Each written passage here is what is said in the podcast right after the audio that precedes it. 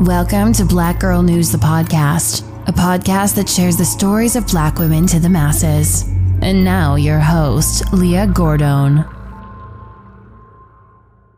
Tonight, the family of Sanaya Dennis is pleading for more help as the search for the missing Buffalo State student enters its 10th day. My daughter has been missing since Saturday. Um, I'm here, and um, I just want her returned to me safely. Which started on Monday evening uh, as a welfare check for one of our resident students. It's a lot of questions that need to be answered, and it's just not adding up. It's not adding up. Who's the guy that's in the in the elevator with her? Making sure to exhaust every possible effort into finding her and not ruling out anything.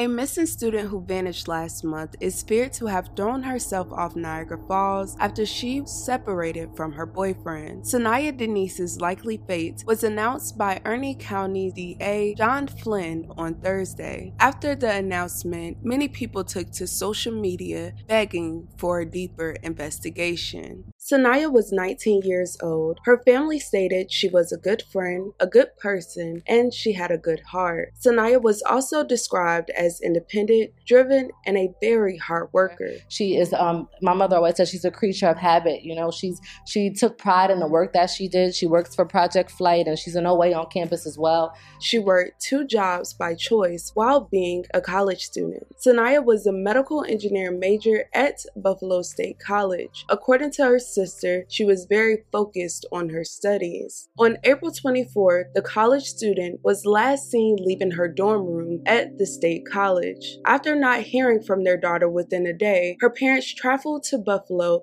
to search for their daughter as well as asking for a welfare check. She doesn't miss work, she doesn't miss class. Um, it's also important to know that she turned in homework assignments on Saturday up until she was last seen. So it doesn't sound to me like a person that was anticipating on not returning back to their um, back to their dorm or not returning back to school. Initially, police say there was nothing suspicious about the way she left her room and that there's no indication of a criminal investigation. But many people beg to differ. The question is where is Sanaya Dennis? The 19 year old Buffalo State College student has been missing for over a week. Her family is in town to help look for her from the Bronx. She's a Bronx native. The search is now happening in Niagara Falls State Park. Everyone was looking for the missing college student, but there were so many roads the parents had to cross. There's a lot that we're dissatisfied with behind these cameras. You know, and we're not trying to bring anybody shame or all we want is to have her brought, uh, get some information, tell us something, and that's not happening. Today is Friday. My daughter been missing since Saturday. Where's the mayor at? He's black. That don't. I guess that don't matter. My daughter's a black honor roll student at the, at the college and has no tendency of doing nothing. We're all baffled what's going on. The fact that he's not here speaks volumes. In response, the mayor made a public statement stating that they will be behind Sanaya's case. I did have the opportunity to meet with Sanaya's parents to offer the support of the Buffalo Police Department and to offer my support to do anything that we can to assist the University Police Department, that is the lead agency in this investigation, with the investigation. Uh, it was a uh, good meeting with the parents, but obviously they are deeply concerned uh, with the whereabouts of their daughter. This is because they ran into many problems with the campus police. So this is probably the only one where we've ever had where someone has been missing for five days. Upon not hearing from her at uh, 6:30 and again at 7:24, I contacted UPD myself two times. I spoke with an investigator who advised that they needed to get permission to enter her room. Was there cause for concern? And after I stated we hadn't spoken to her since 12 a.m. the previous night, that's when they said that they would go into the room.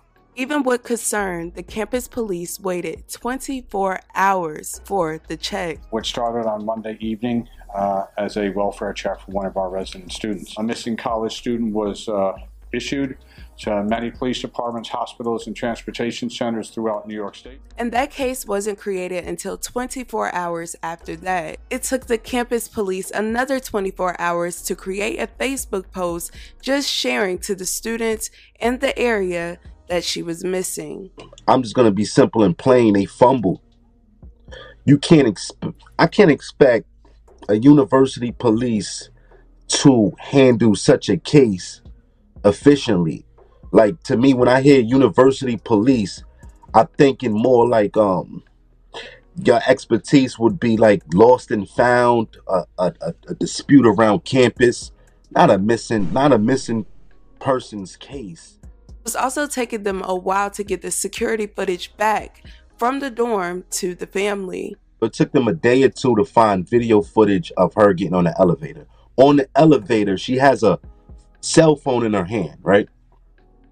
It's um it's clearly open, it's is lit and is visible. She gets in the elevator with someone.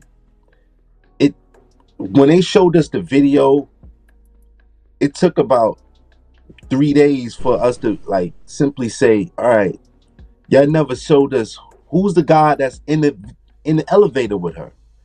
And their response was like, um, all right, we, we, we're checking on that. And the university police did not interview him until the parents asked them to. You should you should have spoke to him first. That's the last person to see my daughter alive. You should have spoke to him first. Did she say anything? Did she did she do anything? Respectfully, you should have done. Today is Friday. My daughter been missing since Saturday. Why does it take so long to get um, video footage of, of, of, of buses? If this was somebody else's kid, I'm just gonna put it like that. If this was somebody else's kid, I think it would have happened like this. It wasn't just the family that felt they dropped the ball, but also campus students. It wasn't until six days later the search officially started. And immediately as they related to us, we organized around it. Had we gotten that information the day that she went missing, had those students had that information, we might have, have had better luck at this Imagine point. your child trusting in the hands of someone that don't really, that's never had a case of this magnitude. But I guess this is. Let me try my hand at, at doing this. This is not. This is not one of those things. You know, this a lost and found um, items, little disputes or something. That's your your a missing child. I don't think that's that's past your criteria. 10 days later, the DA revealed some devastating news that shocked everyone. I said to the parents, all I can do is be honest with you. I respect you. I'm not going to sugarcoat this at all. I'm going to tell you the God's honest truth of what I have. And this is what I have. And I'm doing the same thing with the public and with you right now. A exhaustive search has been done. And an exhaustive review of the records and evidence has been conducted, and it appears that this poor girl took her own life.